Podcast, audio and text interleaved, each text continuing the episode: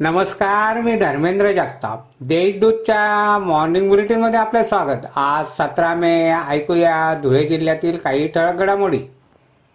पांढरा नदी काठी पाणीपुरवठा योजनेच्या विहिरी. असलेल्या एकोणतीस गावांमध्ये मे अखेर पाणी टंचाई भासण्याची शक्यता आहे.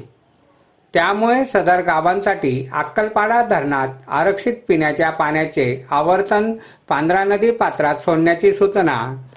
मंगळवारी घेण्यात आलेल्या आढावा बैठकीत जिल्हा परिषदेच्या अध्यक्षा अश्विनी पाटील यांनी केली. शिरपूर तालुक्यातील हाडाखेड शिवारात पोलिसांनी कारमधून होणारी गांजाची तस्करी रोखली.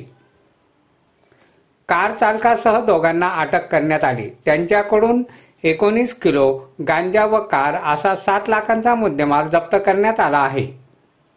जिल्ह्यातील पशुधनासाठी दोन लाख साठ हजार लस प्राप्त झाल्या आहेत.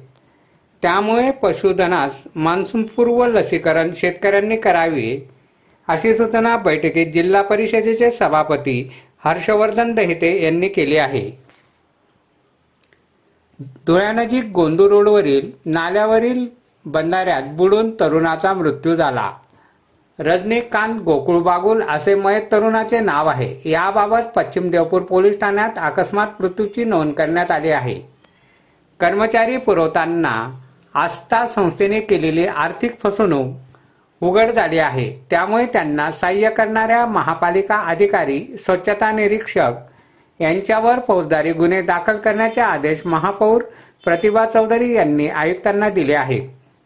डोळ्यानजीक असलेल्या चितोडे ते मागील भांडण्याच्या वादातून कारवर पेट्रोल टाकून पेटवून दिली.